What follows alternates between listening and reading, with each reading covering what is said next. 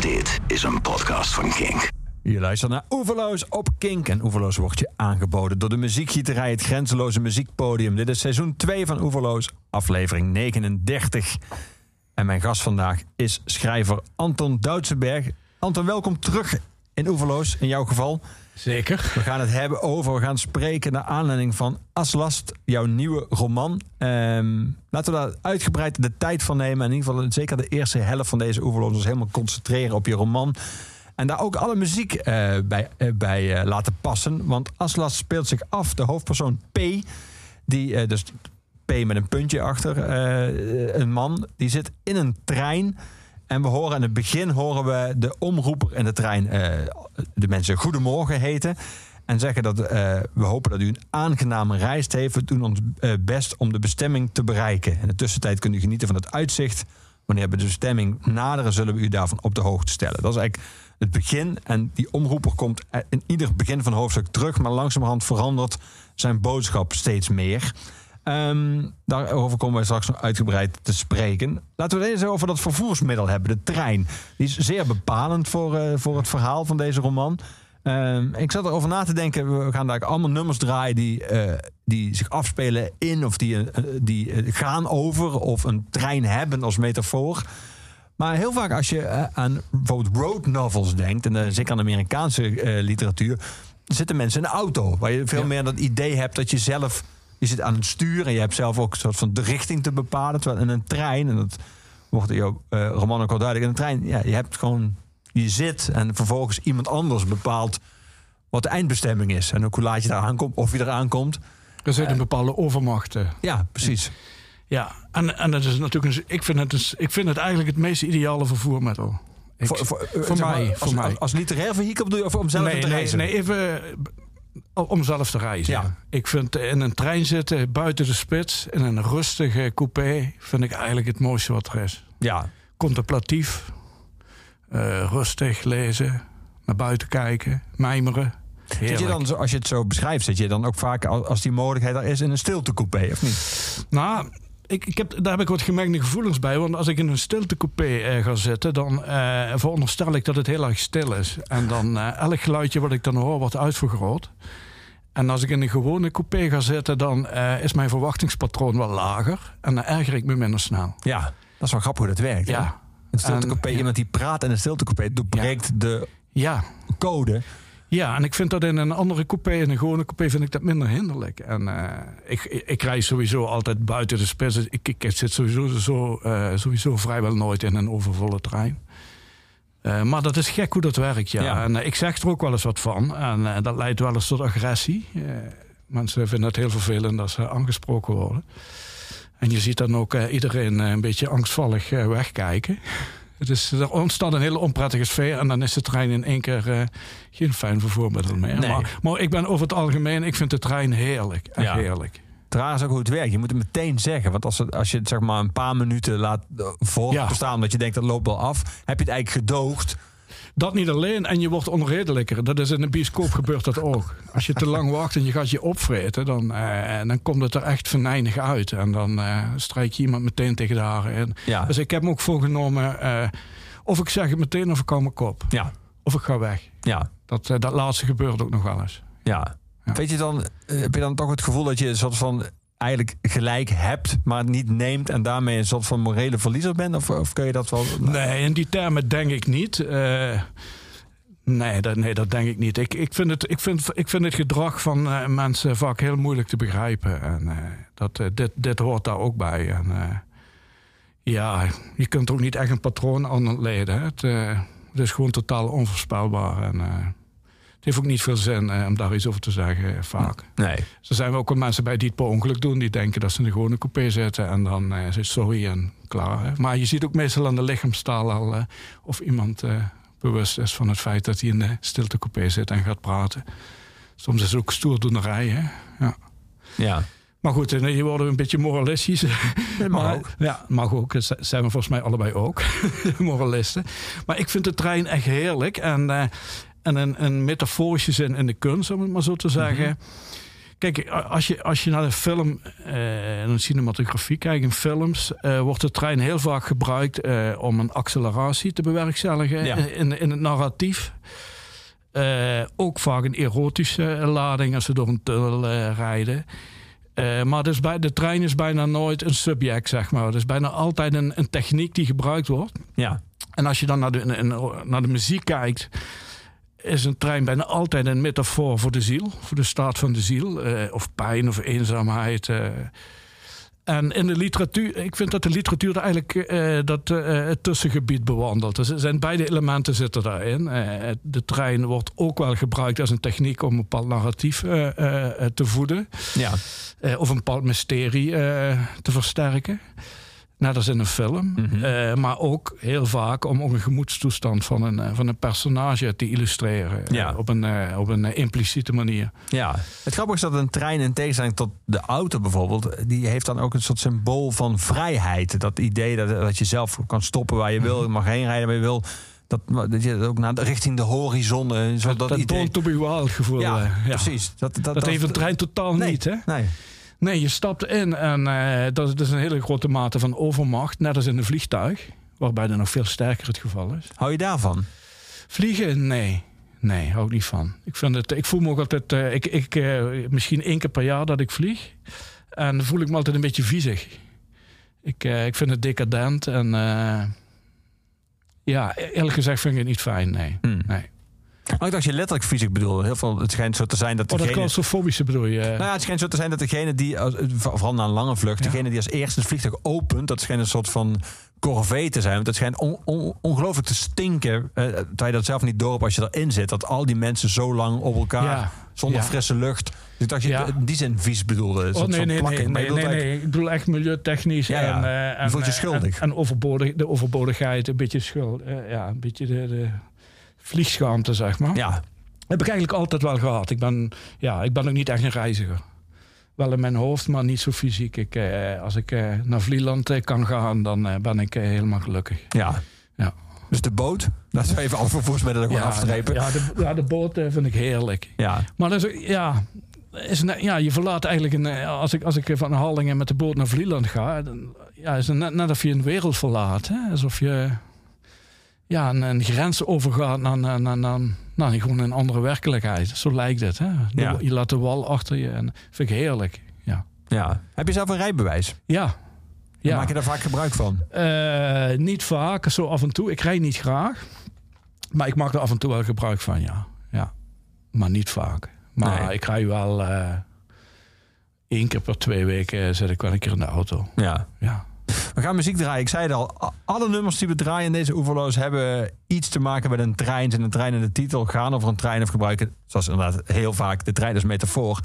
Ik dacht te beginnen, als jij dat goed vindt, met Crazy Train van Ozzy Osbourne. Helemaal goed. Je bent ook een gitaar- en hardere muziekliefhebber. Dus ja, deze is natuurlijk qua productie wat gedateerd, maar blijft gewoon een fantastisch nummer. Ik vind, ook, ik vind, het, hele, ik vind het hele album goed. Ik vind dit, dit waarschijnlijk het beste solo-album van Ozzy. Het tweede vind ik ook nog oké. Dus zo When You Roads allebei. Hè? Ja. Derde gaat ook nog wel, Back at the Moon. Maar daarna werden het mij allemaal eh te gladjes. Ja. En, eh, te veel een gimmick. Maar ik vind, eh, ja, dit nummer is prachtig. Crazy Train, Ozzy Osbourne.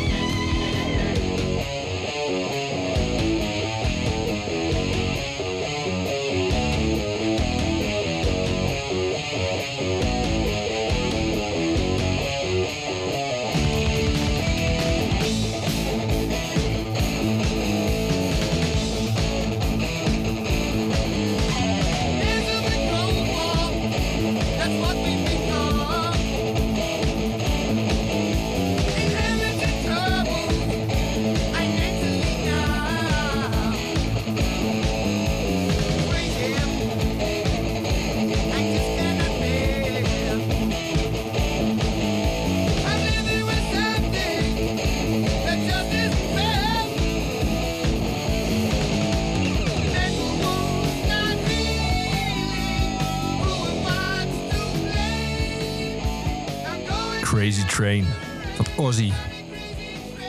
Ben je hem altijd blijven volgen, Anton? Eh, op een afstandje. Ja. Ja. Op een gepaste afstand. Ja. Ja. Ik vond die, eh, die, die reality show vond ik vreselijk. En muzikaal, eh, ja, hij was gewoon een, een vehikel. De, hij werd geplaatst in een, in een formule. hè. En, maar ik heb hem wel nog in 1998 gezien met toen eh, Sabbath nog een, één keer een originele samenstelling eh, alleen maar albums, of nummers van de eerste vier albums ging spelen. En dat was eh, heel erg goed. Ook het geluid Ja. en zijn stem. En, eh, ja, dus ik ben wel blij dat ik hem nog een keer op een goede manier gezien heb. Ja. Ja. Je haalt aan het begin, het begin van jouw roman haal je een citaat aan uit het Wolkenpaviljoen. En het gaat over de binnen- en de buitenwereld. Dat is Mhm. iets wat je zelf ook gebruikt op de achterflap. Dat is ook wat, wat in jouw roman een, een grote rol speelt. Maar zou je, zou je eens eh, kunnen duiden wat, wat, wat, dat, wat het verschil is tussen de binnen- en de buitenwereld? Ik, ik, ik, ik kom hierop. eh een paar jaar geleden heb ik eh, van Ray Monk de biografie van Wittgenstein gelezen. Waar ik heel erg van onder de indruk was ook. En, Van die biografie? Of van die biografie of van de en, van, en van het leven van Wittgenstein. Ik meende ook tijdens het lezen van die biografie dat ik zijn eh, wetenschappelijk werk begreep van, eh, van Wittgenstein. Maar na, nadat ik de biografie had gelezen en toch nog eens dat werk van hem tevoorschijn toverde, viel het toch wel tegen. Ik ben er niet, niet slim genoeg om dat te kunnen duiden. Maar hij zei in ieder geval, eh, ik kwam daar een uitspraak van hem tegen dat hij zei: een mens kan zich beter op zijn binnenwereld richten, want de buitenwereld is nagenoeg onveranderbaar. Dat is mij bijgebleven die zin. Ja, Dat is ook natuurlijk een, een, een kernthema in zijn filosofie. ja. Dat heb ik nog wel begrepen. en dat, ben ik, dat, dat is mij bezig blijven houden. En toen eh, uiteindelijk diende zich dan eh, een trein aan waarin eh, binnenwereld, buitenwereld ja, heel expliciet werd gemaakt in Ja. mijn hoofd. En daar ben ik aan begonnen. En toen diende zich Geestman aan, mijn vorige roman ja. waarin ik die, die thematiek ook verken, maar toch op een, op een minder abstracte manier. En dat moest toen eerst geschreven worden, dat boek. En toen heb ik dit weer opgepakt. En eh, dit werd kaler en kaler, ook denk ik, doordat ik in Geestman eh, wat figuratiever eh, met het thema aan de slag ben gegaan. En ik zag een man voor zich die alleen in een coupé zat. En hij kijkt naar buiten. En wat hij buiten ziet, eh, was voor mij even de buitenwereld. Mhm. En wat zich in die wagon afspeelde, eh, de binnenwereld. ja. Dat is mijn vertrekpunt geweest. En eh, toen heb ik het vrij lang laten gisten in mijn hoofd. En uiteindelijk ben ik het Dat, dat beeld van dat die man. beeld, dat beeld. Ik heb het laten la- kijken wat gebeurt er. Eh. Dit is mijn meest intuïtieve boek eh, Ja. dat ik geschreven heb. Eh, dus die beelden zijn langzaam gekomen, ook zonder dat ik ze nog echt kon duiden. Ik, ik heb ook niet geprobeerd om dat te doen. Ik ben gewoon gaan schrijven. En toen eh, had ik al vrij snel eh, dat skelet te pakken en die beelden, zeg maar. En gaandeweg is dat eh, geëvolueerd, ook met, eh, zeg maar, wat, de buitenwereld verdwijnt voor een deel. Hè, Ja. Met die tekst en er komt blauw opzetten. Komen dadelijk misschien nog wel Ja. op. Maar dat is in ieder geval het vertrekpunt geweest. Ja. Ja. Want je zegt, eh, die man zit alleen in die coupé. Mhm. dat, is, dat is dan in dit geval de binnenwereld. Die buitenwereld is alles wat hij ziet als hij Mhm. uit het raam kijkt. Ja. En dat is heel belangrijk dat hij dat ziet, of wat hij ziet. Want dat is ook wat die omroeper, die dat terugkomt in het begin van ieder Mhm. hoofdstuk. Die zegt op een gegeven moment eh, tegen de passagiers, maar in dit geval is het dus alleen P, de, de man zelf.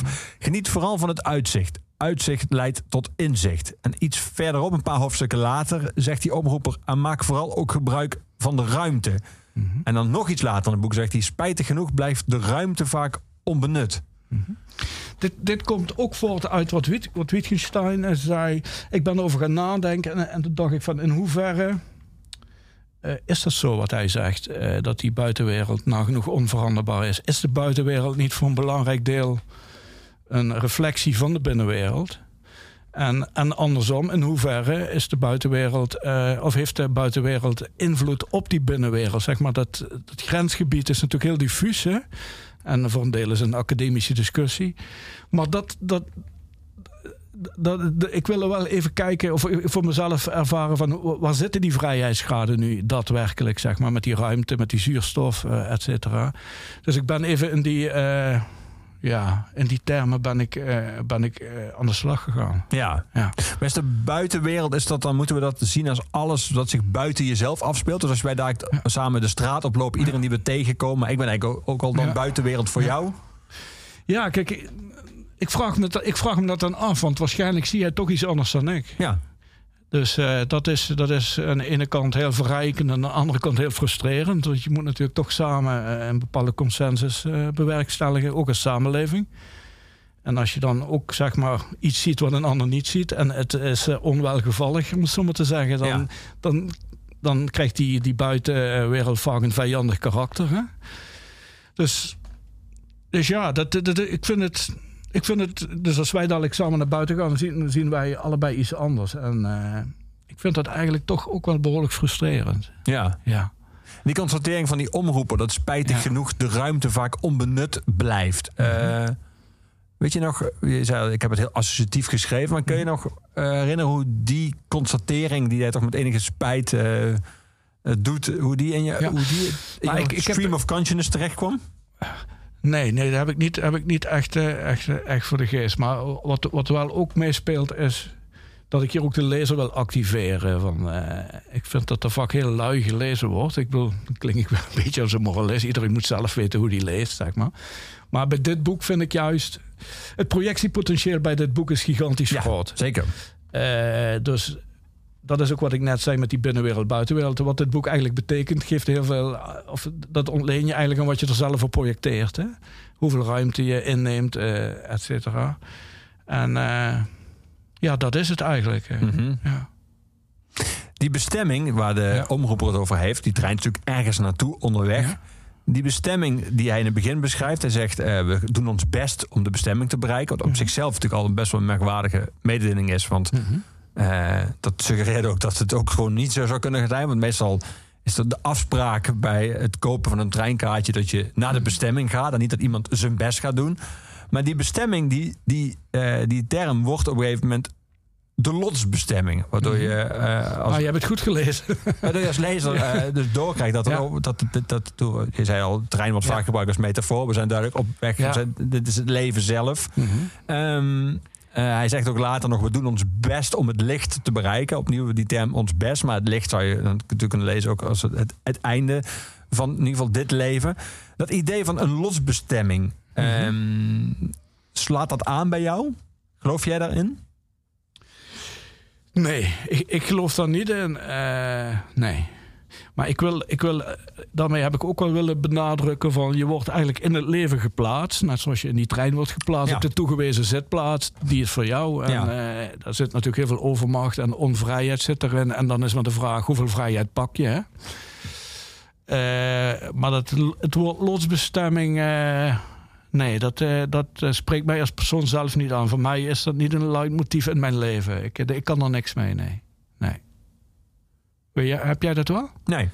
Nee, dat lukt me niet. Ik zou het eh, misschien wel eh, aangenaam vinden als het zo zou zijn.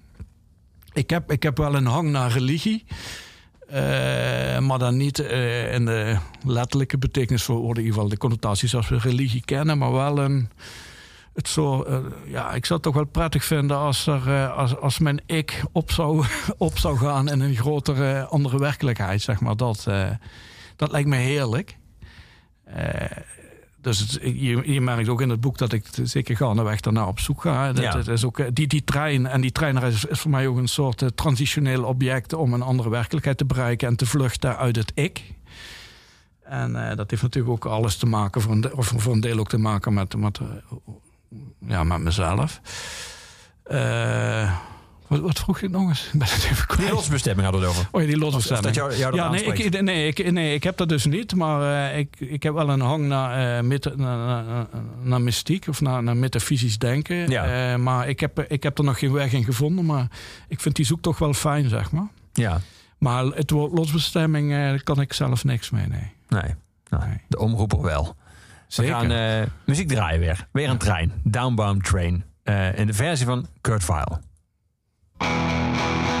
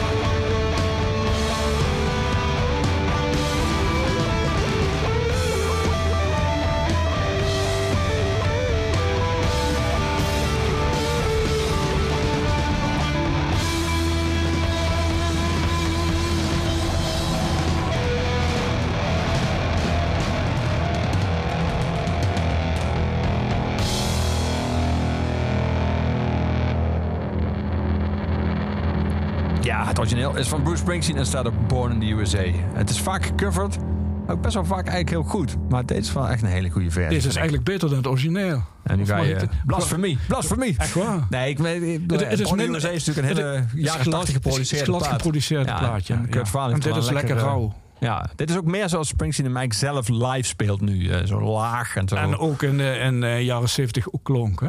ja, Voordat die jaren 80 eh Precies. synthesizer geluidje er Ja. doorheen kwam. Ja. Ja, dat klopt. We verwijderen ons van uw jeugd eh, noodzakelijkerwijs, zegt de omroeper als de trein al eh, een eindje op weg is. En later voegt hij er eh, aan toe, dat doet wellicht pijn. Dat idee dat je leven, je hebt zou kunnen zeggen dat je leven, dat je naar het licht toe rijdt, in dit geval de P en de trein.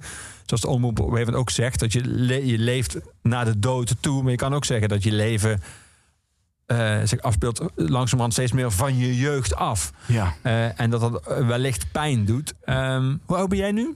Ik word in december 53. Ja.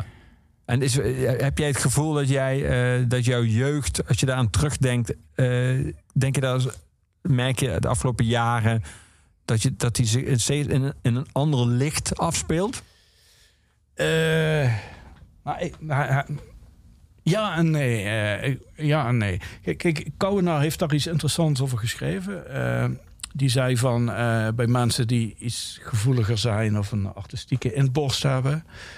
daar zit de geest net iets anders in elkaar. Bij, bij de gemiddelde mens is na elke levensfase legt de geest een vlondertje over, een, over, over die levensfase heen om verder te kunnen. Lagere school, middelbare school, eerste werk, tweede kan je, et cetera. En bij de meeste mensen is het zo dat dat wat achter ze ligt, dat ze daar ook, ze zijn het bijna vergeten, zeg maar. En mensen die wat gevoeliger zijn, artistieker zijn, er zitten eh, kieren in die vlondertjes. En ik heb het idee dat... mooie beeldspraak. Ja, vond ik prachtig. En, eh, maar ik heb het idee dat bij mij eh, die vlondertjes totaal afwezig zijn. Het is alleen maar één grote kier. Ja, en dat ik, dat ik eigenlijk zo kan instappen in mijn lagere schooltijd, mijn middelbare schooltijd. Zeg maar, dat loopt allemaal door elkaar heen. En ik heb die jeugd daardoor eigenlijk altijd met me meegedragen. En omdat ik zeg nee, eh, eh, dat betekent eigenlijk dat ik me daar ook wel van bewust ben dat ik het deels cultiveer. Omdat ik, eh, ik heb daar eerder over geschreven van mijn gelukkige jeugd zit in mijn medicijnkastje. Als ik daaraan terugdenk, dat, dat werkt bij mij echt heel erg positief door.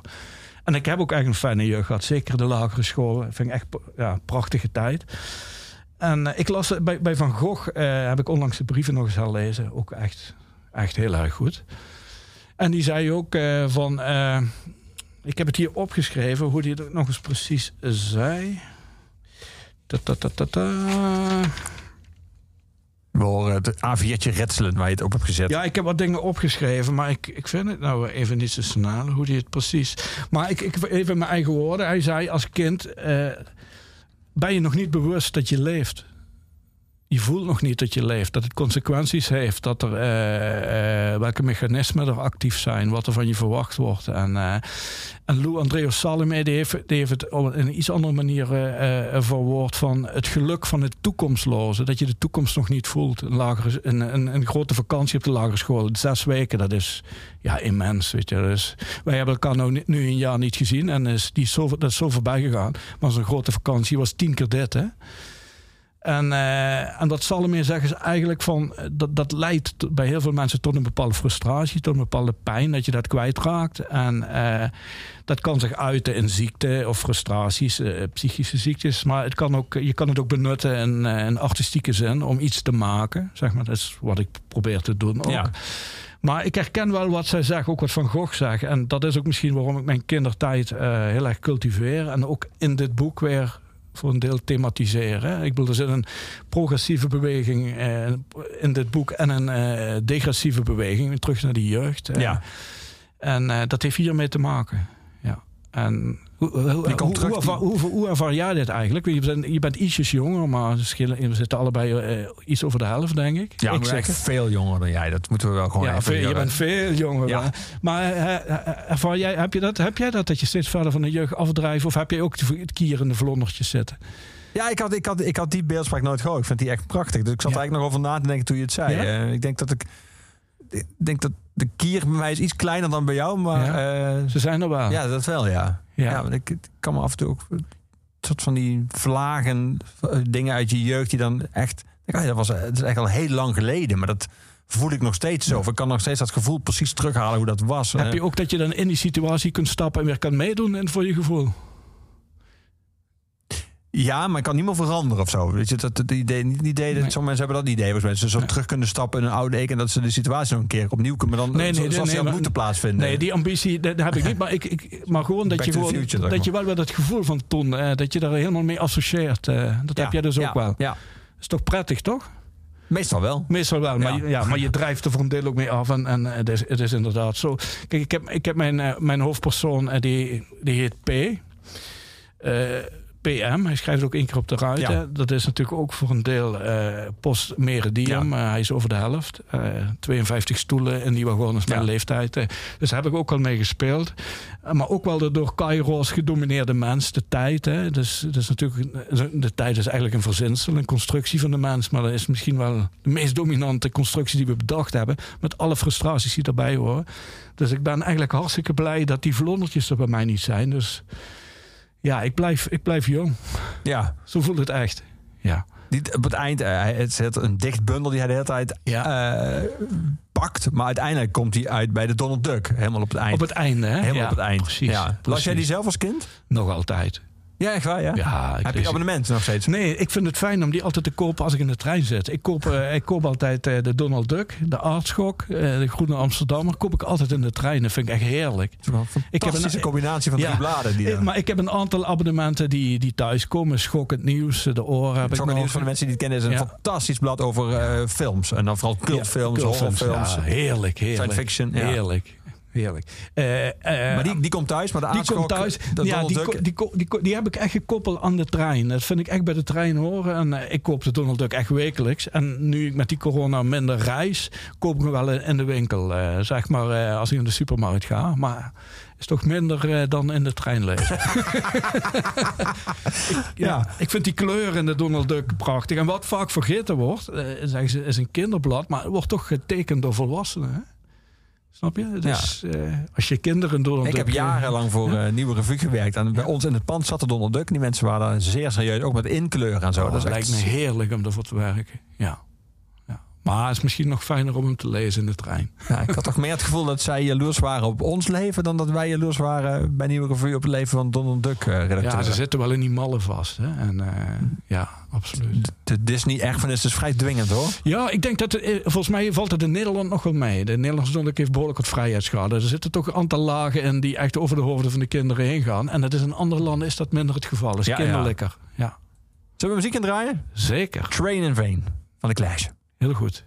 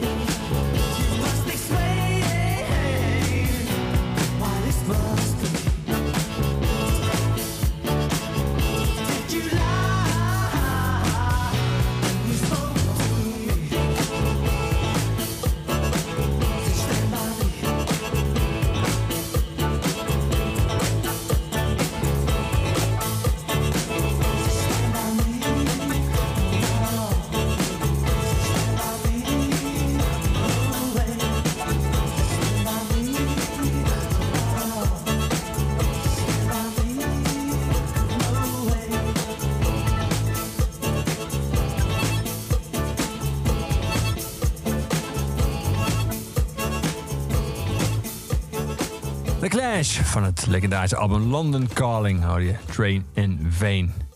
Luister naar Oeverloos met Anton Doutsenberg als gast. We praten over zijn nieuwe roman Aslast. Ehm, wat interessant is, je maakte zelf altijd straks de opmerking dat eh Aslas zich ook wel, eh zal ik zeggen, intiem verhoudt tot eh, Geesman, je vorige roman. dat ze, nu zat er in Geesman een observatie dat werkelijkheid en wenselijkheid delen 11 letters. Dat is een dekkingsgraad van 85% Diezelfde observatie komt hier terug in Aslas, maar dan net iets anders uitgesproken, namelijk ze delen slechts 11 letters. Eh, een interessante spiegel van, eh, van Ja. de toon Ja. van het vorige boek. Ja. Eh, hij was ook eigenlijk te mooi om niet nog een keer te gebruiken, toch? Ja, dat is ook. Ik ben heel blij met die fonds. Ja, terecht. En eh, ja, en eh, dat, hier, zit, daar zit, hier zit natuurlijk de hele wereld achter. Als je, Ja. En eh, alle frustraties die daar ook bij komen kijken. Ja, zeker. Ja. Is dat als je ou- ouder wordt makkelijker om je neer te leggen bij het verschil, soms grote verschil tussen wenselijkheid en werkelijkheid? Ja, ja. Ja, dat vind ik wel makkelijker worden, omdat ik ja, steeds meer of zo. Je neemt, of ik heb de indruk dat ik eh, steeds iets hoger klim qua abstractieniveau. Dat je vanuit een soort metapositie ook jezelf steeds meer kunt observeren. En ook eh, je blinde vlekken eh, wat meer ziet via de ogen van anderen. En daar ook meer voor open staat. Je afweermechanismen zijn wat dat betreft wat geneutraliseerd. de schaamte is wat verdwenen. Het ego is wat afgeveild. Waardoor je eh, ja, jezelf ook veel meer relativeert. Eh, daar heeft het denk ik heel veel mee te maken. En dat je ziet dat je zelf natuurlijk ook eh, ja, die wenselijkheid meer vertegenwoordigt dan die werkelijkheid. En, en dat spel ook meespeelt, of wel moet meespelen, zeg maar. En, het gaat me wel makkelijker af, absoluut. Nou, Ja. fijn. Ja, zeker Ja. fijn. Piet Rust, Ja. ja. Vols, vols nog. Die grotere mate van abstractie die zit natuurlijk Ja. ook in dit werk. In de zekere zin is het, het is tien jaar na je, de- dikke tien jaar na je debuut. Nee, precies tien jaar. Precies tien jaar. Ja, ja.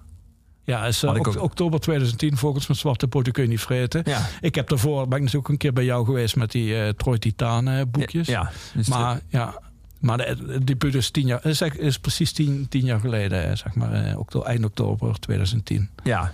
Nou, daarin schuwde je het, het, het experiment bepaald ook niet. Maar hier Nee. trek je het eigenlijk nog verder door. Omdat je Ja. meer aan de lezer zelf overlaat. En omdat je op een hele, voor mij originele, misschien is het al vaker gedaan, maar dat, dat we- weet ik dan niet, manier omgaat met hoe je dat in, in een boek vat met de beperking die een boek nou eenmaal heeft. Namelijk dat een boek bestaat Ja. uit papier met daarop letters. Eh, dus wat jij hebt gedaan is dat aan de ene kant die eh, binnenwereld en die buitenwereld, eh, die, die verhouding ertussen verandert. En sommige dingen worden vager en die worden dan ook letterlijk vager. Die vervagen letterlijk. Dus sommige eh, passages komen terug, maar dan steeds ja, minder dik gedrukt, afgedrukt. Dus je ziet ze bijna voor je ogen langzamerhand verdwijnen. En dan speelt er nog mee dat in die trein er eh, een soort Mondriaan-achtige tekening is... met blauwe, gele, witte en zwarte rechthoeken. Ja. Die bewegen ook. Die hoofdpersoon P ziet er op een gegeven moment... maar dat verdwijnt ook weer een vrouwenfiguur in.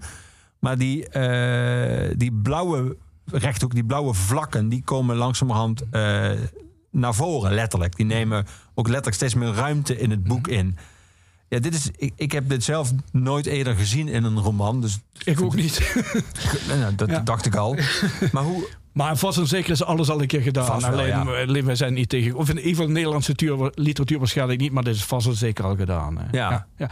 Maar je Ja. zei al van dit is even mijn mens, mens intuïtieve boek. Je noemde het in een eerder interview een Ja, dit- boek. Maar hoe, dit moet je toch ooit in jouw Nou, kijk, beeld wat- zijn opgekomen? Nou, ik, ik had er wel. ehm, dat heeft ook te maken met mijn stadsdichterschap, waar we het misschien dadelijk ook nog even over kunnen hebben. Ja. Het, is, het is dit jaar precies 100 jaar geleden eh, dat de mannen van de stijl een literair manifest hebben gepubliceerd. Theo van Doesburg, Piet Mondriaan en Anthony Kok. Dat was een klankdichter uit Tilburg, vandaar. Maar goed, dat komt dadelijk wel. Eventueel. En eh, die hebben een manifest uitgebracht eh, in 1920. En eigenlijk de kern daarvan was: het woord is dood. Dat zeiden ze. Ze wilden, zeg maar, de taal moest, ja, wat, wat jij net al zei, ik bedoel, het is begrensd, alles heeft betekenis, et cetera. Kunnen we dit eh, echt drastisch omkeren? En eh, dat, dat is natuurlijk niet gelukt, maar je ziet wel dat Mondriaan ook op een andere manier is gaan schilderen. Hè. Het is veel abstracter eh, geworden. En, die en Van Doesburg, Anthony Kok, die, die hebben ook dat experiment heel erg doorgetrokken met klankgedichten. Dus dat is nu precies 100 jaar geleden. Dus dat zat ook in mijn hoofd eh, bij, bij Mondriaan. Eh, het woord is dood. En als ik dat naar deze, deze tijd eh, transponeer... dan zie je toch dat de beeldcultuur heel erg oprukt. Hè? Ja. En je ziet het in de geschreven media. Je ziet het bij de ontlezing van, van de jeugd. Er is natuurlijk ook heel veel naast komen te staan. En kijk, het feit dat, eh, dat ik zeg maar, dat opkomende blauw in het boek heb verwerkt. eh, Ik word, eh, ik bedoel, het boek is net uit, maar de, reacties die ik krijg is van: dit heb ik nog nooit gezien. Hè? Terwijl het aan de e- andere kant ook eigenlijk aangeeft hoe verouderd de roman of het fysieke boek eigenlijk is. Hè? Dat, dat wij, dat wij zeg maar, op het moment dat we iets met die tekst doen. En we laten hem weg hebben of er komt een kleur opzetten. Dan is het al heel wat, zeg maar. Terwijl het in de beeldcultuur is het natuurlijk helemaal niks. Dus het geeft misschien ook wel een beetje het failliet aan van, eh, of het, het kondigt een beetje het einde aan van, eh, eh, van het fysieke boek als informatiedrager, snap je? Je voelt meteen van, hé, hey, ik kom niet verder. En, en, en, en op het moment dat je natuurlijk opgroeit met een gigantische beeldcultuur, vervreemd je heel, vervreemd je heel erg snel van teksten. Eh, dus ik denk. Dat is natuurlijk ook een thema wat ik in Geestman heb verkend en Ja. nu weer. Zonder dat ik daar echt meteen een, met een, een vingertje eh, bij wil opsteken van mensen passen op. Want zo gaat het. Weet je, zo is in de loop van de tijd natuurlijk heel veel eh, veranderd. Maar het feit dat er zo op gereageerd wordt van nee, dat dit kan in een boek. Terwijl als je het breder trekt naar informatiedragers toe, is dat natuurlijk peanuts. Hè? Ja. Ja. Bizar eigenlijk, hè? Ja. Dat het in tekst zo'n effect kan hebben. Terwijl het, als je dat doet, eh, zeg maar, in een, in, een, eh, in, een, in een presentatie op PowerPoint of weet ik wat, dan stel het niks voor. Hè? Nee. Ja, nee, ik heb het eh, alleen bij dat eh, 9-11, de prachtige 9-11 boek van Dave Eggers had ik dat. Heb je dan het moment dat zijn vader van dat gebouw afspringt, heb je dan een paar pagina's waar je alleen maar die lijntjes ziet. En dan Ja. zie je, als je dat zo snel doorbladert, zie je iemand vallen. Ja. Dat was de eerste keer dat ik zag dat je in een boek, eh, gewoon een roman, Een ander effect bewerkstelligt eigenlijk. door iets Ja. eh, met meer eh, abstractie te doen en zonder tekst. En dat werkt meteen heel erg, hè? Ja. Ja. Nou, laten we even hier eh, dit bezinken, Anton. We Oké. muziek draaien. Van Johnny Cash, want die heeft ooit een album gemaakt. Story Songs of the Trains and Rivers. Het zijn allemaal hele korte nummers. Laten we er twee achter elkaar draaien. Twee treinnummers van Johnny Cash. Train of Love en Blue Train.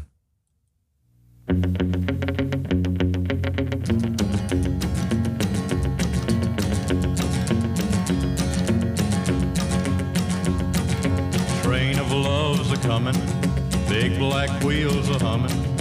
People waiting at the station, happy hearts are drumming. Train man, tell me maybe, ain't you got my baby?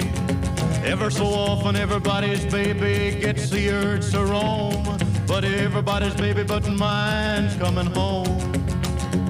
Now stop your whistle blowing, cause I've got ways of knowing. You're bringing other people's lovers, but my own keeps going. Train of love deceiving, when she's not gone, she's leaving. Ever so often, everybody's baby gets the urge to roam, but everybody's baby but mine's coming home.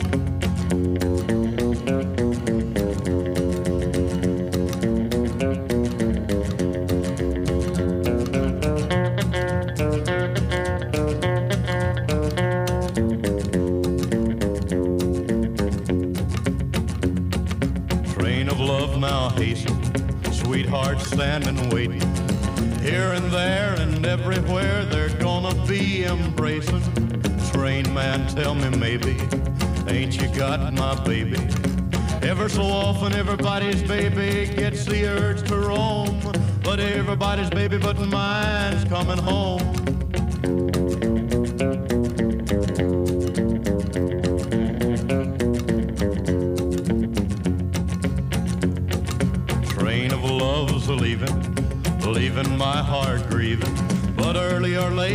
Sit and wait because I'm still believing we'll walk away together, though I may wait forever. Ever so often everybody's baby gets the urge to roam, but everybody's baby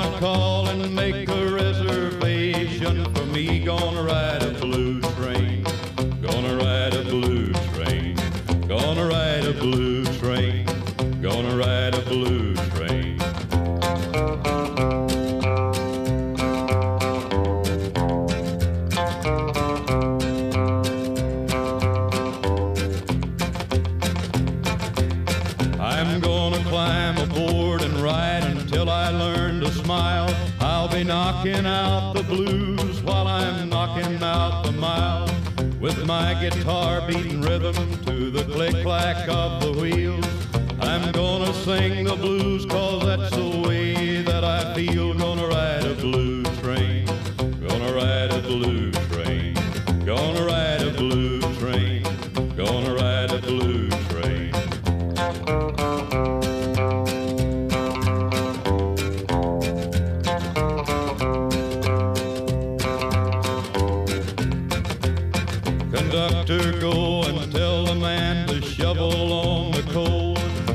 Doesn't seem as half as bad as long as I can roll. Give me another ticket and I'll stay and ride with you. There's nothing left to live for in the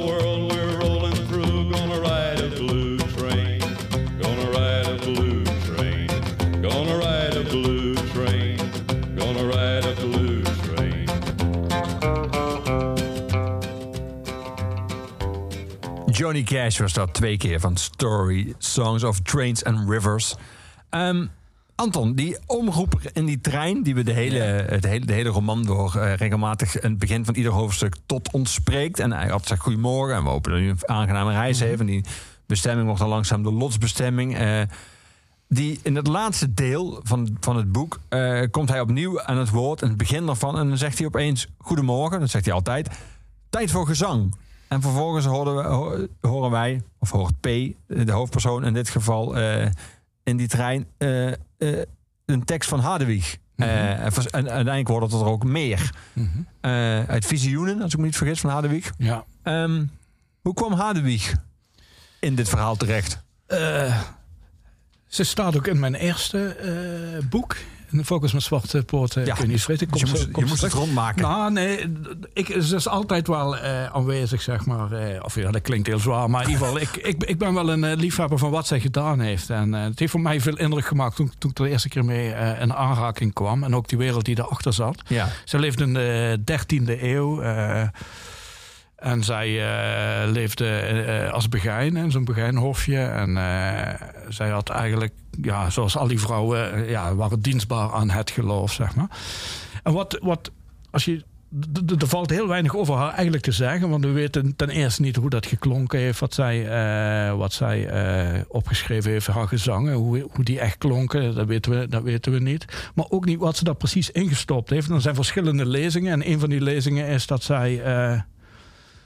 ja, eigenlijk eh masturbeerde. En eh, zeg maar, het klaarkomen was eigenlijk voor haar een, eh, ja, een manier om een hogere werkelijkheid te, te bereiken. Om op te gaan, zo'n unio mystica te vormen met God. en dat vond ik wel een, een mooie interpretatie. En kijk, bij mij is de trein en in feite gaandeweg ook de roman een transi- tra- transitioneel object om zo'n andere werkelijkheid te bereiken. Maar bij, Ja. bij Hadewig was dat haar vagina.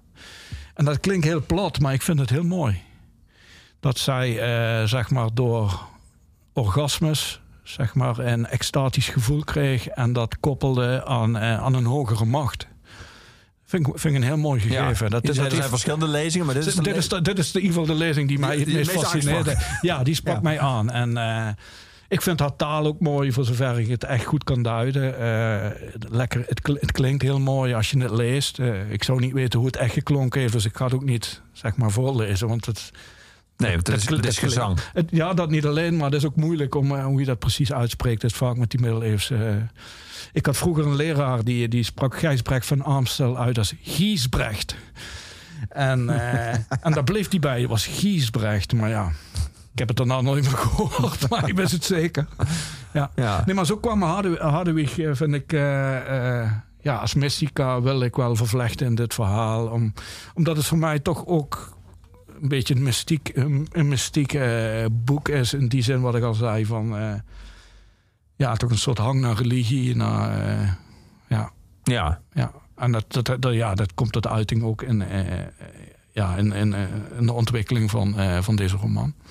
Je zei, ik heb het intuïtief geschreven. Betekent dat ook dat je, dat je dat het bijvoorbeeld bepalen waar het heen gaat, eh, of bijvoorbeeld wanneer die af, af kon verklaren, dat dat Ja. ook anders was dan bij Ja. ander werk? Eh, nou, ik heb wel eh, ik heb 33 hoofdstukken gekozen. Dat heb ik bewust gedaan om een verwijzing op te nemen naar Dante. Weet je wel. En, en dan kun je afvragen: zijn we hier in het vage vuur, de hel of in het paradijs?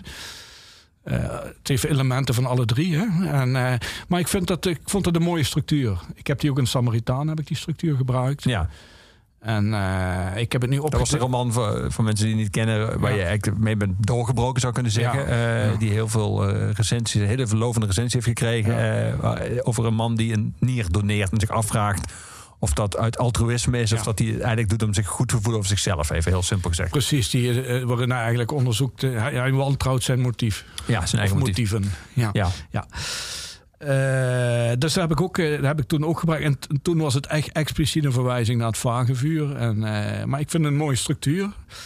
En die wil ik hier eigenlijk wel op, op toepassen. En het intuïtieve is meer ontstaan in de ontwikkeling dan naartoe, zeg maar. Ja. Of gaandeweg, eh, binnen die architectuur is het eigenlijk wel ontstaan. Ook met die kleuren. Dit is, dit is echt... Ik wist zeg maar niet eh, dat ik uiteindelijk bij de kleur blauw zou uitkomen. Dat wist ik niet. Nee. Dus ik, heb, ik ben ook met dat, dat Mondriaan schilderij... wat dan op die achterwand eh, is afgebeeld. Ja. Dat, dat heb ik laten gebeuren in mijn hoofd. Wat er, ik zag het voor me wat ermee gebeurde. En dat blauw is er uiteindelijk uit, uit voortgekomen. Ja. Ja. Is het ook anders omdat er natuurlijk veel herhaling in zit? Omdat eh, P in die trein zit en die binnen die buitenwereld beginnen te werken. Maar die beschrijving van die buitenwereld die verandert licht. Maar je ziet vaak wel dezelfde dingen terugkomen. Dat betekent voor jou als schrijver neem ik aan dat jij heel vaak eh, dezelfde teksten terug zag komen. Dat, is, dat, dat is natuurlijk niet wat je gewend bent als je roman schrijft. In de poëzie Nee. heb je dat af en toe nog een beetje, Ja. maar in, in, in romans niet. Verandert dan ook zelf jouw verhouding tot die zinnen? Want die zinnen zie je zelf heel vaak eh, terugkomen. Ik heb, ze opnieuw- ik heb ze steeds opnieuw opgeschreven om, om steeds weer eh, vanuit een nieuw beginpunt eh, te starten. En het moest, er moest, moest niet echt een hele expliciete chronologie in zitten. Het moest eigenlijk bijna stilstand zijn. En vanuit die stilstand moest, wilde ik enkele vrijheidsgraden, zeg maar. ja, ik, ik ging op zoek waar waar de vrijheidsgraden zitten in binnenwereld, buitenwereld. Dus ik moest steeds opnieuw beginnen en, eh, en ook die chronologie eruit halen. En eh, dat, was, dat was best ingewikkeld, ja. Ja, dat, eh, ik heb hier ook iets langer over gedaan bij andere boeken, omdat ik hier heel veel over nagedacht heb en ik heb dat laten gebeuren in mijn hoofd. En, want het schrijven aan zich viel wel mee qua tijd. Dus ik, kon niet, ik kon niet, na een hoofdstuk kon ik niet echt verder, nee. Nee, dat moest even, even rust. Ja, Ja, dan deed ik andere dingen. En ik heb, de, ik heb eh, Geestman geschreven in die tijd ook. En eh, nog andere dingen. Eh, maar in ieder geval, dit boek is, heeft zich de afgelopen drie jaar in mijn- in mijn hoofd afgespeeld. En ik ben eind vorig jaar begonnen met het op te schrijven. En toen is het zich, heeft het zich in een paar maanden voltrokken. ja. Nu heb je ook nog in, in, in al die tijd heb je corona gehad. Ja. Dus je bent een behoorlijke tijd ook ziek geweest en thuis Ja. geweest. Ja, ja, ja. Ehm, ik kan me voorstellen dat dat ook invloed heeft gehad. Dat, opeens was er ook een hele dwingende binnenwereld, namelijk je huis. Ja, ik, ik denk ook dat, eh, dat er echo's van die tijd zijn wel eh, terechtgekomen in deze roman. Ik had, ja, in het begin had ik helemaal geen energie en gaandeweg had ik ongeveer een uurtje per dag dat ik wel eh, wat kon doen.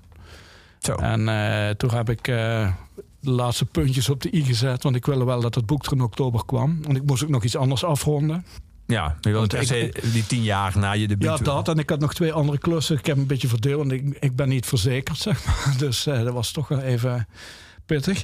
Maar goed, eh, eh, ik, ik wilde het boek ook afmaken. Ik wilde dat, het was ook een houvast voor mij Ja, om dat te doen. Maar je, ik merkte wel dat daar... het boek is claustrofobischer geworden in, in de laatste fase. En het blauw is ook... is echt heel bevrijdend voor mij geweest. Ook in, in, in het schrijven zeg maar, in het boek. Ik voelde dat ook echt. Ik voelde echt die, eh, de zuurstof komen, zeg maar. En, Ja, ja. En, en mentaal opzicht, want in fysiek opzicht was, was het minimaal. Eh, ja, ja. ja, dus, dus ja, de echo's zullen in dit boek eh, te vinden zijn. Maar het, het idee stamt al van, van, van, van langer geleden. En ik had ook een groot deel, het grootste deel had ik ook wel af, zeg maar. maar ja. Het heeft iets nog aan claustrofobie gewonnen. ja, het heeft iets aan klassefobie gewonnen, zeg maar. En eh, ja, zeker. Ja. Hoe, hoe- de- de- het is natuurlijk inmiddels eh, weten we dat, je, dat als je corona gehad hebt, Ja. dat niet betekent dat je het niet ooit nog kan krijgen. Maar toch hangt er iets omheen van als je het gehad hebt, dan ben je er in ieder geval voorlopig van af. Heb je dat gevoel ook? Nee, want ik heb, eh, ik heb nog behoorlijk veel last. Ik, ik ben nog heel, ik nu ook met de trein, als ik een stukje loop, ik ben heel snel moe en kortademig.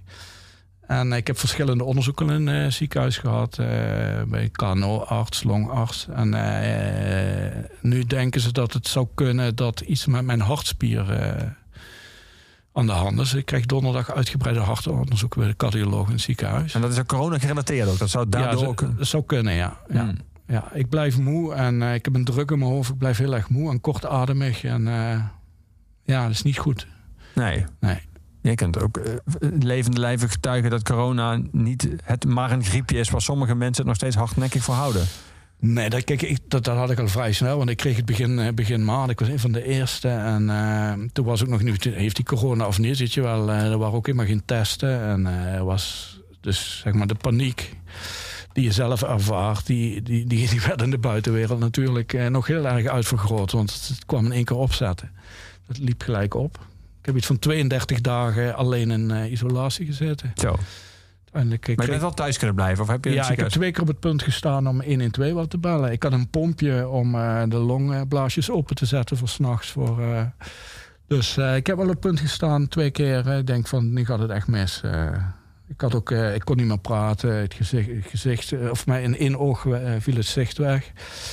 De delen van mijn lichaam. ik had een pak geen gevoel meer in mijn arm en in mijn been.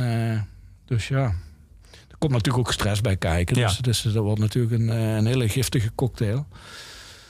Maar goed, eh, dat is. eh, maar ik heb in ieder geval. als je zegt van ben je bang om het nog te krijgen? Ik ben er nog altijd mee bezig. Ja. Dus ja, Ja. Laten we muziek draaien, Anton. ja, heel Ik graag. blij dat je hier zit tegenover me. Ja. Toch nog een soort van nou, omstandigheden blakend. Want in ieder geval Nee, maar het gaat, het gaat met mij ook goed voor de rest. Ik ben op dit moment meer dan tevreden. Axel Rose is hier met zijn band.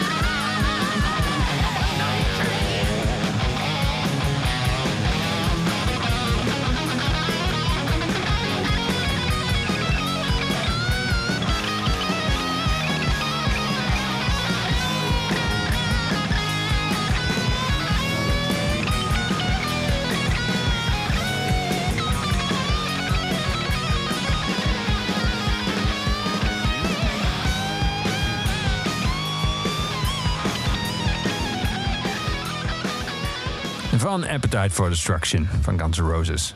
Oh, die Night Train. Anton, eh, achter een eh, eh, Aslast, jouw nieuwe roman, staat een lijstje met sowieso jouw hele oeuvre inmiddels, maar staat ook bij in voorbereiding. En er staat nogal wat bij bij in voorbereiding. Er staat de Tao van de T, stadsgedichten.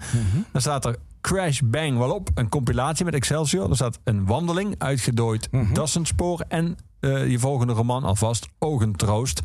Ehm, om even met die eerste twee te beginnen. Eh, stadsgedichten over Tilburg. De taal van de T. De T staat neem ik aan voor Tilburg. Ehm, Kan. ja, nou, het ligt voor de hand, maar Ja. het is misschien iets te simpel gedacht, inderdaad, als je het zo zegt. Ehm, is eh, Tilburg een stad waar veel poëzie in zit? Eh, dat weet ik niet. Dat weet ik niet. Weet ik niet. Eh, dat kan ik niet zo zeggen. Eh, Heeft het jou veel poëzie gebracht in ieder geval? Nou, kijk, ik, ik, heb, eh, ik heb me eigenlijk zelf een beetje eh, aangemeld voor, die, eh, voor, voor het stadsdichterschap. Omdat eh, dat 100 jaar geleden was dat, eh, zeg maar, eh, dat manifest verscheen. Ja. En ik wilde graag iets doen met Anthony Kok, met die klankgedichten. En het past ook wel een beetje bij, eh, ja, bij, eh, bij het idioom dat ik ook verkende in mijn proza en ook in mijn poëzie. Eh, dus ik wil, eh, vandaar dat ik me heb aangemeld en een beetje door heb gedrukt dat ik dat eh, kon gaan doen. En ik heb me voorgenomen om te vertrekken vanuit die T, of in ieder geval het, het symbool wat op de T lijkt. Want ik wil, ik wil dat niet meteen te veel betekenis geven als, als een taalinstrument.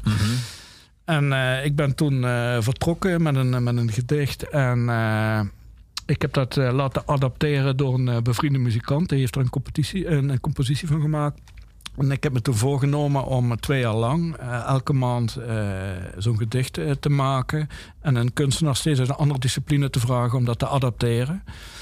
En die adaptaties, die, nou, die vind ik ook eigenlijk belangrijker nog dan het gedicht. Of ze vormen daar een, een geheel mee. Maar in ieder geval, die vind ik, vind ik nog, nog belangrijker. Eigenlijk, het gedicht is dienstbaar aan de adaptatie. Maar adaptatie kan van alles zijn. Iemand kan er muziek van maken, maar ook Ja, een... eh, Iemand heeft een, is een, eh, een Surinaamse jongen heeft, eh, heeft een gedicht gedanst.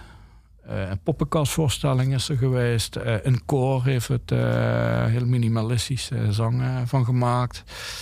Eh beelden kunstenaars zijn mee in de slag gegaan. Dus echt heel veel verschillende disciplines, ja. Tof. Ja. En ze zijn helemaal vrij. Hè? Ze zijn helemaal vrij. Ik bemoei me nergens mee. Eh, ik, heb, eh, het enige, of, eh, ik heb me voorgenomen om elke kunstenaar 500 euro te betalen. Want ik, ik, had, ik heb ook een, een soort politieke boodschap aan mijn stadsdichterschap gekoppeld. Ik vind dat kunstenaars onderbetaald worden in Tilburg. Terwijl ik Tilburg wel een culturele stad vind. En, en ja, je wordt steeds als een halve hobbyist gezien. En als je een marketingadviseur eh, inschakelt, dan, eh, dan trekken ze al snel de portemonnee en dan krijg je 100 of 120 euro per uur. En als kunstenaar eh, moet je eigenlijk doen met een fooi. Ook ik als stadsdichter. Dus ik had me voorgenomen om een beetje oorlog te creëren, maar daar wel iets tegenover te stellen dat het wat echt de moeite waard is. En dus alle kunstenaars krijgen van mij 500 euro per adaptatie.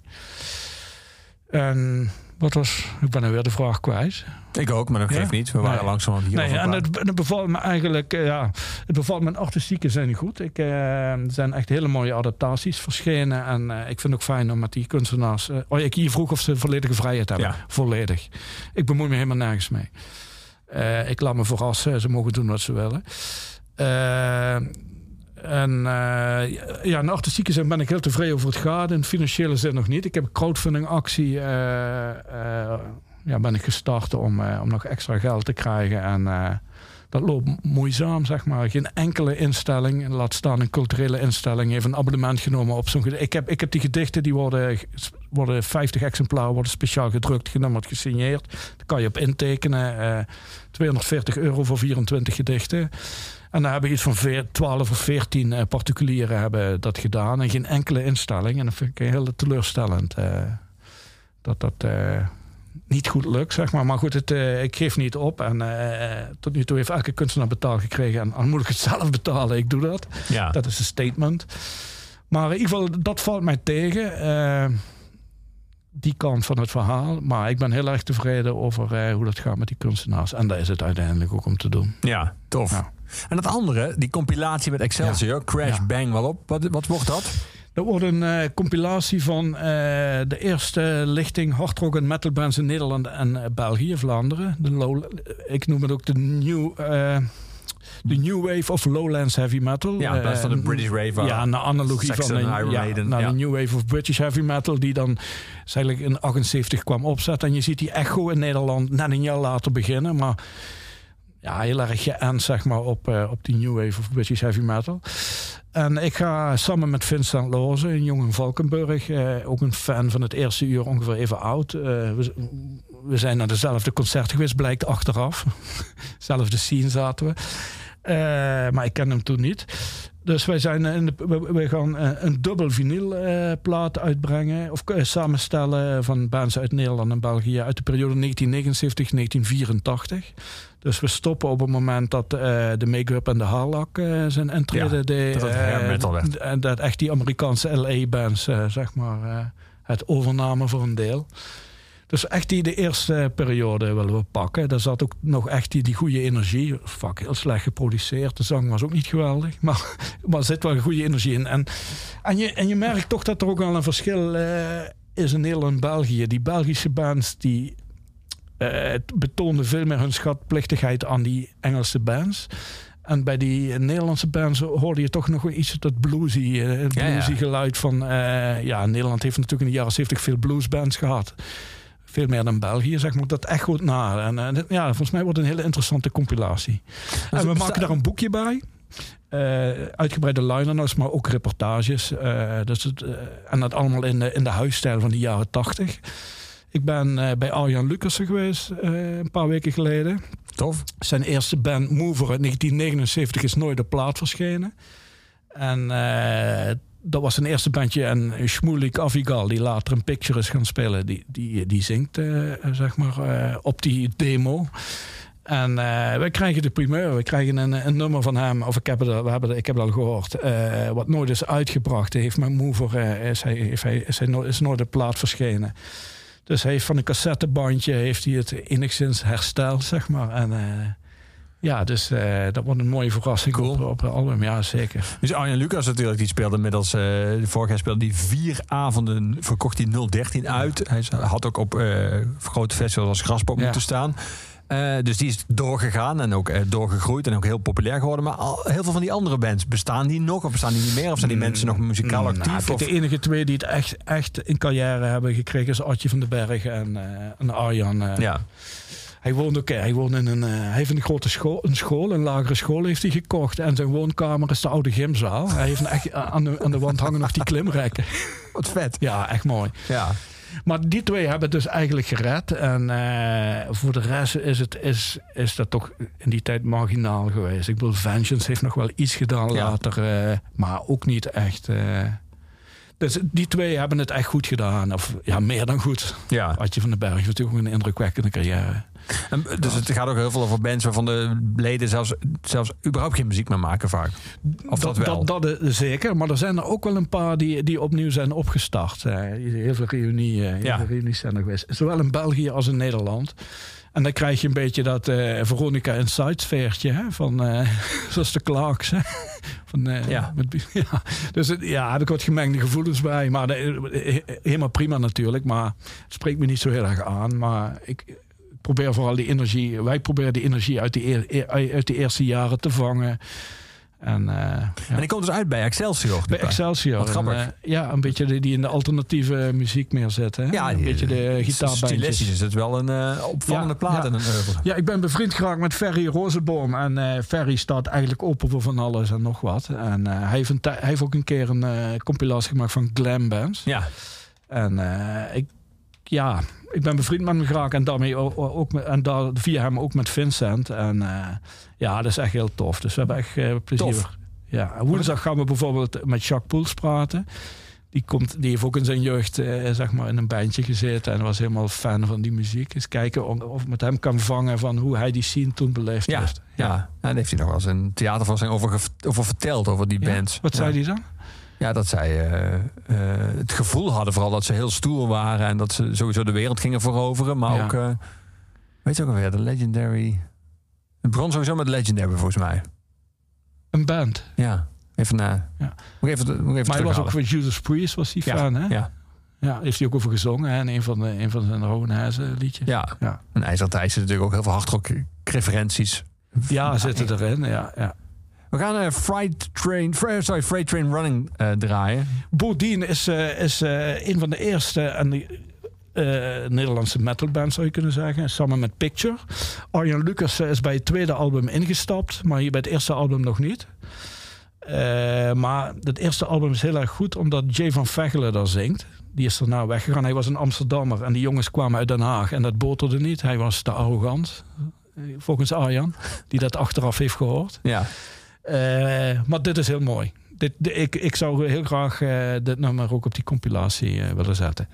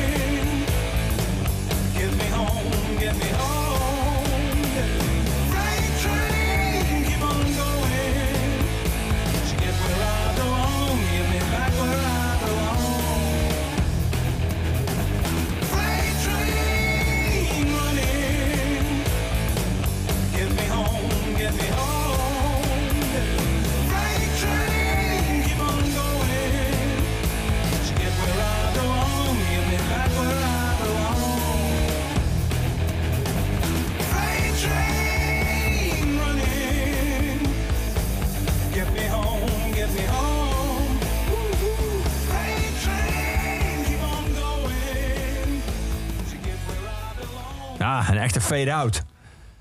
Freight Train Running. Bovendien. Oh, daar ging bijna het volgende nummer al. Heavy Metal Heart. Zag er ook geweldig uit. Ik zie nou de foto me van de hoes. Cool. Goed, ja, ze hadden echt een goed logo. Ja. Ik sprak er ook met Arjen over en hij zei van... ik ging in, in de jaren 70 in mijn jeugd... ik ging vooral op de hoezen af. En dat heb ik zelf ook gehad. Ik weet nog die eerste Iron Maiden. eh, dat, eh, zo indrukwekkend, die hoezen. ja. Ja. Wanneer komt die uit, die verzamelalbum? Eh, wij, verzamelalbum, wij, eh? willen, wij hopen dat die april, mei uit kan komen. We zijn nu bezig met het samenstellen van de nummers en ook het maken van reportages. Maar het moet allemaal straks nog ingelezen worden. Ik weet, technisch duurt dat eventjes, zeg maar, Ja, met ja. die nummers.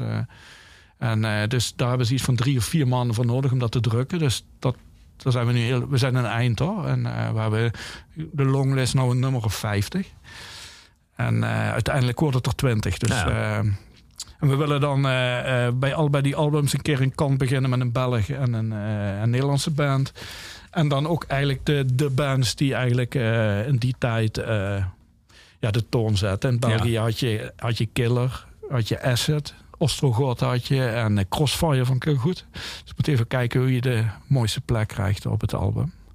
En dan het is natuurlijk dat die, omdat die bands niet meer actief zijn, dat je niet een live, als je überhaupt in april, Ja. mei alweer concerten kan houden, niet een live presentatie waar ze allemaal. Maar dat zeg jij dat die niet meer actief zijn, maar ze zijn dus wel nog actief. Ostrogoth is nog actief. eh, Killer is soms nog actief. Acid is nog actief met een zangeres. Dus ze eh, zouden ook allemaal nog live kunnen komen spelen bij de presentatie. Ja, we willen wel even moeten tegen die tijd. Ja, je weet het weer met corona, weet je, dat is Ja. even het probleem. Maar we hadden echt een idee voor om dan eh, of op Roadburn of op Into the Great Wide Open, eh, zeg maar, iets mee te gaan doen. Ook lekker te draaien hè, en daarover te vertellen en misschien een bandje te laten spelen. Dus ik weet niet of dat nu allemaal kan. Nee. Dit leent zich er heel erg voor om mee op, op tournee te gaan met een paar van die bands. Dus we moeten even kijken hoe dat. Maar we komen in ieder geval eh, de plaatjes hier draaien, Vincent en ik. Heel leuk. hey Anton, naast eh, alles wat ik net zei, wat in, in de voorbereiding is, eh, die stadsgedichten, die compilatie, Ja. eh, je alvast volgende roman, eh, is armoede een onderwerp waar jij al jaren mee bezig bent, eh, met de Quiet 500. Eh, de, het blad, eh, maar ook met een avondje armoede. Het was een eh, theatercollege eigenlijk over armoede. toen twee jaar geleden, met altijd op andere plekken in de stad, met teksten van jou. Ehm, heb je het gevoel dat nu ook, we zien ook door, door corona, veel mensen de schaamte wel hebben afgeworpen, gewoon toe te geven dat ze financiële problemen hebben. Er zijn heel veel initiatieven nu om mensen die nu in de schulden komen te helpen. Heb je het gevoel dat armoede erkend wordt inmiddels in Nederland? Dat er ook wel anders naar wordt gekeken dan een paar jaar geleden? Nou, ik denk dat er een, heel dat er een hele nieuwe golf van nieuwe armoede bij komt. Eh, Gewoon echt mensen die toch wel opstand leven en nu echt een probleem hebben. En, eh, en eh, hun huis ja, misschien moeten gaan opeten. Of, ja. Dus ik denk dat eh, begrip armoede, dat, dat die connotatie daarvan, dat, dat die echt verruimt op dit moment. En dat echt volgend jaar echt zichtbaar gaat worden wat dat voor gevolgen allemaal heeft, denk ik. Ja. Ja, maar ik ben bij die, die Quiet 500. Ik heb hem nu twee keer gemaakt, het blad. Hè? Ja. En eh, er zijn nu elf communities actief eh, in het land. En eh, het festival Into the Great, Great Wide Open wil ook een eh, alternatieve eh, community beginnen. Eh, maar ik, ik, eh, ik, ga, ik ben eh, me terug het trekken uit de beweging, eh, omdat het nu eh, loopt. Ja. En eh, ik wil graag met andere dingen aan de slag. En eh, ik merk eh, dat, eh, zeg maar, eh, als op het moment dat zo'n organisatie groeit, komen er gewoon hele andere dingen bij kijken. Hè? En, eh, en ik merk dat ik daar niet de geschikte persoon voor ben. Dus eh, nee, ik, ben, ik, ik trek me terug uit die beweging en ik draag het stokje over. Er zijn een aantal eh, geschikte mensen hiermee aan de slag. Ja. En goed, het, is wel, het blijft me wel bezighouden, daar gaat het verder niet om. maar ik wil wel energie, mijn energie weer even in andere dingen gaan steken. Nou, je hebt er wel veel voor gedaan en veel tijd zeker, ingestoken. zeker, zeker. zeker. Ja. Kun je nog herinneren toen jullie ermee begonnen, hoe, hoe, je, hoe daarop gereageerd werd? Moest je nou echt uitleggen aan mensen dat überhaupt iets als armoede is in Nederland? Werd dat betwist? Nou, wat je, wat je vooral. Kijk, ik, ik, ik zat er wel een beetje in die wereld eh, met mijn werk. eh, Of ik, ik, ik, ik, had, ik had ten eerste ik had vrienden die, die niet zo heel breed hebben, die bij de sociale werkvoorzieningen zitten, et cetera. En ik via mijn werk heb ik ook wat voor de sociale zaken, waar wat dingen gedaan, voor de gemeente en, eh, en ministerie.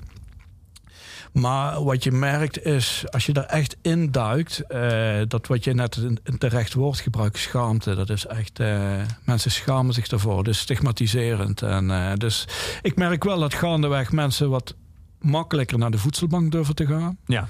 Dat ik denk dat, dat, dat, dat, dat die drempel wel verlaagd is in de loop der jaren door meerdere projecten hoor, die op dit terrein zijn geïnitieerd en eh, daarover over, over wordt gesproken, ook in, eh, op primetime op televisie. Eh, maar schaamte is wel, eh, denk ik, eh, de, de, de belangrijkste drempel om, om iets aan je situatie te doen. Met als gevolg dat het vaak al heel erg laat is. Hè? Dat je als mensen hulp zoeken en schuldhulpverlening, niet iedereen komt daarvoor een aan, Nee. aanmerking. Als je, daar, als je wordt geaccepteerd in die regeling, dan zit je eigenlijk relatief goed. Word je echt wel goed begeleid. Maar als je, als je er buiten de boot valt, dan heb je echt een probleem. Ja. En er wordt inderdaad wel eens denigrerend over gesproken. Ik heb bijvoorbeeld mensen eh, die in een eh, hele armoedige situatie terechtkomen. En die worden dan aangekeken op het feit dat ze een grote televisie in huis hebben staan. Terwijl die tv dateert uit de periode dat ze werkten. En mensen koppelen dan armoede ook aan het feit dat je geen televisie hebt, geen auto hebt, et cetera. Dus het is ook een soort stigma wat erop geplakt wordt. En daar hebben die mensen wel mee te maken. Ja. Ja. Die durven dan. Eh, ja, die moeten zich continu verantwoorden. Dat gevoel hebben ze. Of ze het echt Verdedigen moeten eigenlijk. verdedigen ook. eh, of ze het echt moeten, is maar de vraag. Maar in ieder geval die reflectie heel sterk terug. Ja. Ja. Het is een eenzaam, eh, ik denk een eenzaam eh, traject als je heel erg in een armoedesituatie zit. En psychisch eh zuigt het je helemaal leeg. Het feit dat je achterin, eh eh achterin Aslast eh, een lijstje hebt gemaakt met in de voorbereiding, is dat ook een soort van to-do-list voor jezelf? Want nu, moeten we, nu kunnen wij je Ja. hier aan houden. Dan kunnen we zeggen, ja, maar toen schreef jij dat jij eh, aan het Ja. schrijven was. Ja. Eh, voor een deel voor mezelf, maar ook voor de partijen waar, eh, waar ik mee samenwerk. Om, eh, om ze te blijven activeren dat, er, eh, dat ze er achteraan moeten blijven zitten. Want de financiering is er niet voor alles eh, rond, zeg maar. Dus eh, ik, hiermee zet ik ze ook een beetje voor het blok. niet, het geldt, geldt niet voor die compilatie, maar voor andere dingen waar ik daarmee bezig ben. Een beetje wat plaagstootjes uitdelen van kom op. eh, Ja. ja, En die roman, Ogentroost, ben je daar al aan bezig? Eh, in mijn hoofd.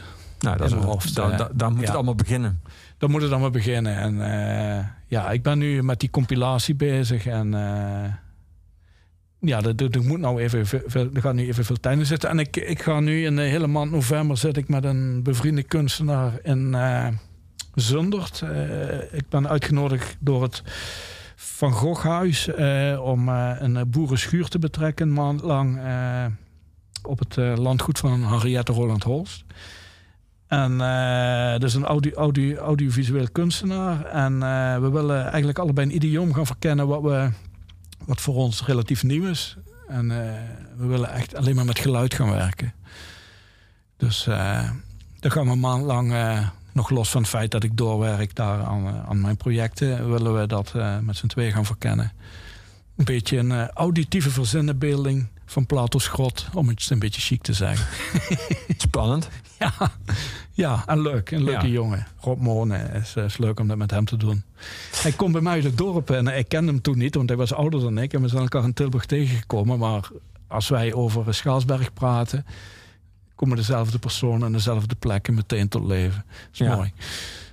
Maar eerst is er tot die tijd Aslast. Dankjewel eh, Anton dat jij was vandaag in Oeverloos. Hij is uitgegeven door eh, uitgeverij Pluim. Ligt nu in iedere zichzelf gerespecteerde boekhandel.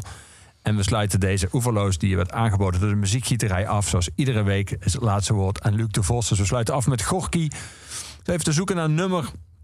Een beetje past bij zo dat idee van een eh, reis. En ik kwam uit bij het, nummer, eh, het slotnummer van Plan B van Gorky. Robots in een ruimtetuig. Kijk.